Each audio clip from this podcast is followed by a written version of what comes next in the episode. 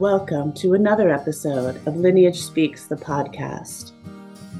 I'm your host, Martelena Donterpel, and this season we're featuring authors from the book Divinity Speaks Women Who Tune In and Trust Divine Inspiration. This episode, we have Linsey Moses Smith. Linsey Moses Smith is an intuitive author, artist, and law of attraction coach.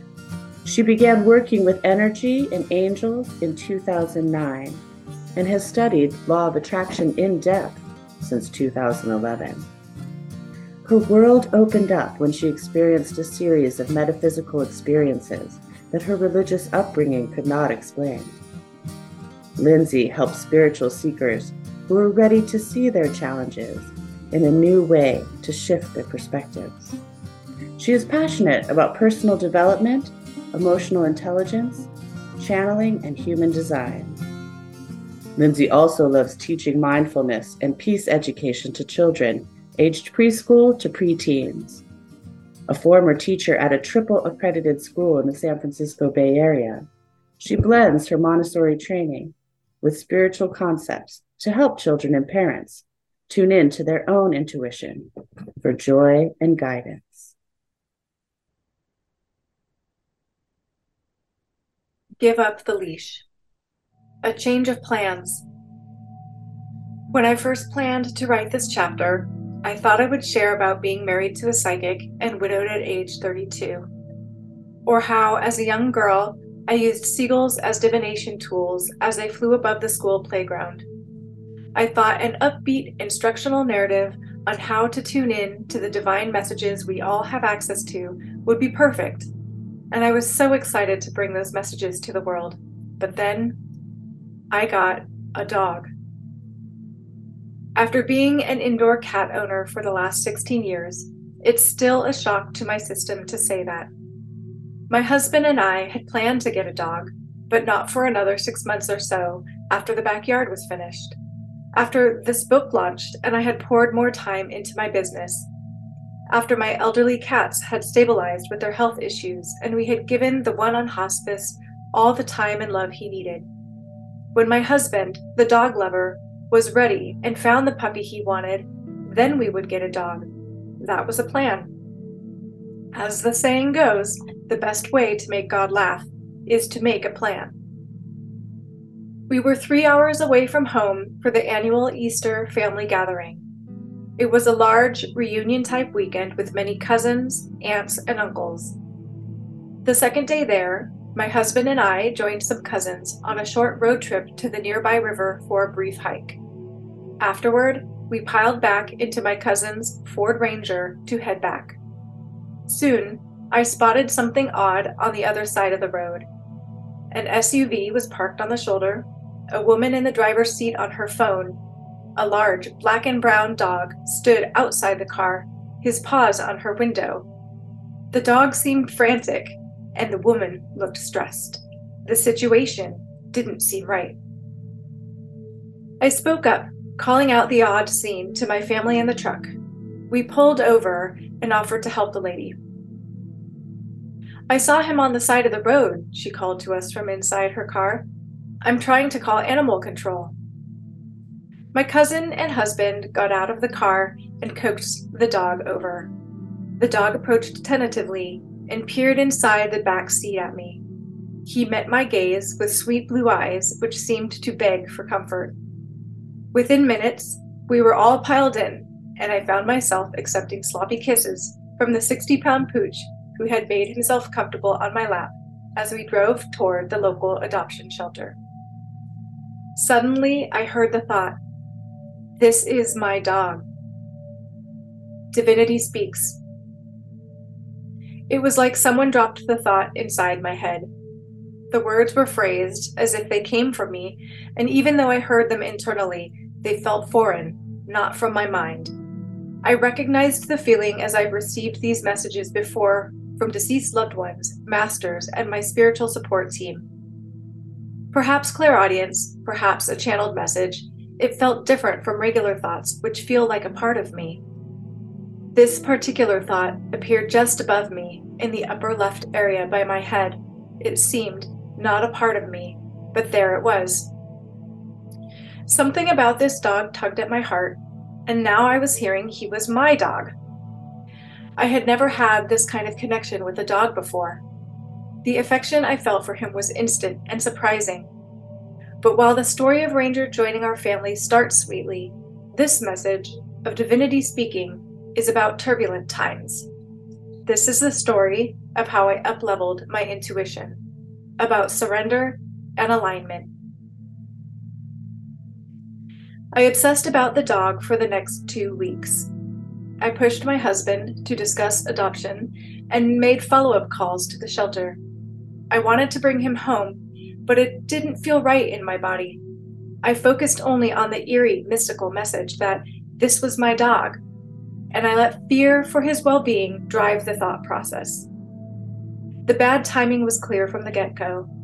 I ignored all those signals, and things only got worse. My father in law going to the ICU two days before our six hour round trip back to the shelter piled on extra layers of stress and exhaustion that we did not give ourselves time to recover from. We neglected to slow down, discuss, and prepare for the changes that were to come, and brought home the dog anyway. The adorableness of our new family member was largely offset by the fact that we knew nothing about him and felt cautious about extending trust too quickly. I was naive about the amount of time, training, and attention I had believed it would take to integrate him into our family, and was rudely awakened to this fact only by my husband's paranoia that the dog would eat, dig, or chew his way to his own demise. Day one was a fun road trip with our furry new friend, but by day three of having Ranger home, things looked to be falling irreparably apart. What we had thought was an affectionate and gentle, well behaved pooch was turning out to be a hyper dog with separation anxiety. He didn't know his own strength. The whole arrangement hinged on whether or not he'd be aggressive to our kitties, and Ranger looked hungry. The new schedule of splitting attention between species was overwhelming and relentless. Our mild mannered, elderly cats expressed their rage at the canine invader by hissing at him through the windows and intentionally peeing on both my husband and I. Stressed at being left briefly alone, Ranger destroyed his crate, which he had slept in peacefully prior. Frustration peaked as my husband begrudgingly agreed to sleep with him on the cold garage floor that night. As I laid in bed, an anxiety attack set in. Sobbing with regret and guilt, I saw my mistake. Divinity had spoken to me, literally, and I had trusted it, yet I had neglected to integrate the message fully before acting. Like a hot tip from the ethers, I had assumed that I must walk this path or miss my chance, ignoring that nothing about it felt right. There, on that third night, with a confused, anxious dog and defeated husband in the garage, two terrified, angry cats next to me, and tears streaming down my cheeks, I realized there was no easy way to fix the situation. The only way out of the mess would be through it. In the fire. Though an emotional breakdown over a new pet that came in at a bad time was definitely not the worst I had endured, the stress hormones affected my body the same and I had to remind myself I'd survived harder things. I forced myself to put those lessons to use. My cheeks still wet with tears, I surrendered the situation to God and prayed not for what I wanted, but for the highest outcome for all involved. I realized there may have been options I hadn't explored for the pooch. Perhaps I could have looked further into foster care, or just waited until we were ready and bringing home Ranger felt like a full body yes instead of a full bodied, what the bleep did we do? Keeping him would be a hard transition for everyone involved. Finding him a new home would be a whole other chore with its own heartbreak. I recognized that I was in the emotional place I call in the fire, in the thick of it, a situation full of stress and overwhelm without a visible resolution that felt good. When gold is put in the fire, it is the extreme heat that removes the impurities from the precious metal and purifies it. I remembered that this crisis would yield gold in my life at some point in the future. I cried out my sorrow for imposing on my family so. Surrendering further, I offered up a prayer of gratitude for the shitty situation I had put us all in, gratitude for the person I would become and the growth I would gain through the experience, and for the unknown fruits I trusted would spring from this fertilizer. I desperately busted out a couple minutes of breath of fire from my Kundalini yoga repertoire to release some of the heavy energy and eventually fell asleep. Up level. This was my advanced lesson on intuition. I had heard spiritual mentors speak of following intuitive hits blindly to a fault, of learning to receive messages from spirit and not acting upon them until they are integrated into the body Yet I had never experienced it in this way before myself. Usually, my lesson was about having a knowing within me and not following it. Those moments of regret for taking someone else's advice instead of listening to my own inner guidance was how I built trust in my intuition and myself. But this was the opposite. After doing this work for over a decade, I know that aligned guidance from Source comes with ease, flow, and inspired action. When we are on the right path, our bodies feel physically relaxed, lit up, or expansive. That full body, yes. Things line up for us, and the right timing, people, and events fall into place. Worry, doubt, and efforting are signals to reevaluate, change direction, or wait before proceeding. I knew all that, and yet I still ignored the signs, landing my family smack dab in the middle of chaos exhaustion, and heartache. Though well intentioned, I trusted the message more than I trusted myself. Waiting for rainbows. I am a firm believer and living example that the biggest challenges in our lives can be the catalyst for beautiful change if we embrace the opportunity presented to us. I have been through many dark times in the past, from struggling through depression to the death of my first husband and other intense crises that felt like they would never end, I have been surprised by my own strength and willpower. In fact, the greatest versions of myself have come from the growth caused by surviving the worst. Each time when I surrendered to a greater plan, I made space for God to show up. This divine intervention did not change what was, but rather changed my perspective of the event. Like the rainbow after the storm, good things eventually followed. Often, it takes a while to see what those good things are. We have to trust that they are coming. This process of trust both allows them to show up and gives us hope for a better future while we are still in survival mode. If you were to ask me today what good things came out of Ranger's rough introduction to our family, I'm not sure I'd have the right answer yet. The story isn't done. Less than two weeks after he came home, we said goodbye to our 16 year old Smoky cat, who was too frail to weather the changes. It was a heartbreaking blow. And while I know there is a silver lining to all the heartache, in addition to the love and bond of a new pet, I can't see it yet, and that's okay.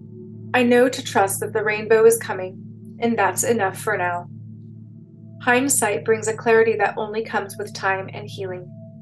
Understanding that is another type of surrender to the bigger picture. In the meantime, we are enjoying our time with Ranger, our sweet kitty Pele, and the journey of integrating a dog into our family, roller coaster that it is. Give up the leash. In my crash course on dog behavior, I quickly learned that dogs need a leader.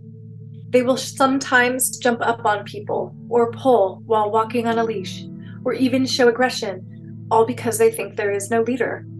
Who the leader is is unclear to them, so they feel forced into being the leader themselves, being in the decision maker role. They manage their situation with unwanted behavior, which then causes stress for themselves, not to mention their owners and surrounding animals or people. A relaxed, happy dog, however, is a follower. He is a dog that doesn't have to make all the decisions. He knows the pack leader does that. He trusts his leader to guide him. He learns signals and cues and integrates them into his world accordingly. He learns to walk in step, to wait when necessary, and knows to check in with his guide along the way. It is the same with us and spirit. Through the hardest times, our stress is multiplied when we believe that we are in the driver's seat, trying to control a situation bigger than ourselves. Though we may not growl at the mailman, we act out our fear, anger, and insecurity in other ways when we feel out of control. We feel bad, and those around us are affected. Conversely, when we trust the universe to lead us, we can relax in the knowledge that things are being taken care of, that we are being set up for success. Like handing the leash to God, we get to relax knowing the big stuff is handled, and even the most stressful situations will come together for our good in the end if we are open to a bigger outcome. The universe's cues and signals speak to every individual uniquely, but each of us comes with a guidance system pre installed in the form of our bodies and emotions. We can use this guidance system to discern what direction the leader, spirit, is prompting us to go in. We might receive messages, signs, and synchronicities. We may use tools like oracle cards, pendulums, or angel numbers. But always, ultimate confirmation of any external sign rests within us. When we are aligned with our soul's highest direction for us, our emotions feel good. Our bodies are lighter. It feels like a breath of fresh air or an exhale. Even a little bit of relief is a big step in the right direction our soul is calling us in. The ripple effect. Okay, so what? Why does any of this matter? With the exception of a beloved senior cat, no one died or was rushed to the emergency room. No one went to jail or was struck down by a world rocking natural or political disaster. And there are plenty of those things happening lately. Why it matters is exactly that. Our world is shifting, changing. The frequency of crisis in our personal and communal lives seems to be increasing. Perhaps it is just social media that makes it seem so. Our awareness of current events happening is more immediate and far reaching. I prefer to believe that times they are a changin'. As the energy on the planet rises, that which cannot stand the light is revealed to be healed. This creates upheavals in our relationships, communities, and governments. So, how can we sustain a life of sanity or even joy in this new normal? If the chaos of an eager, well intended mistake such as mine can wreak so much havoc, how can we make it through the really hard stuff? With practice. These snafus in life, the ones that maybe aren't really that bad, but feel like we're dying while we're in them, are the perfect opportunity. As we practice our alignment, we will be faced with opportunities for healing, growth, and expansion. We get better at alignment by embracing our mistakes, leaning our awareness gently into the chaos, loving the hardest moments and getting comfortable being in the fire by observing the harder emotions that come up with self awareness and non judgment, then releasing and moving that lower energy through us. We get better at alignment with acceptance of ourselves imperfectly perfect.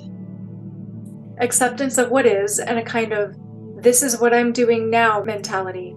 This focused acceptance is a key step toward the growth and healing we seek.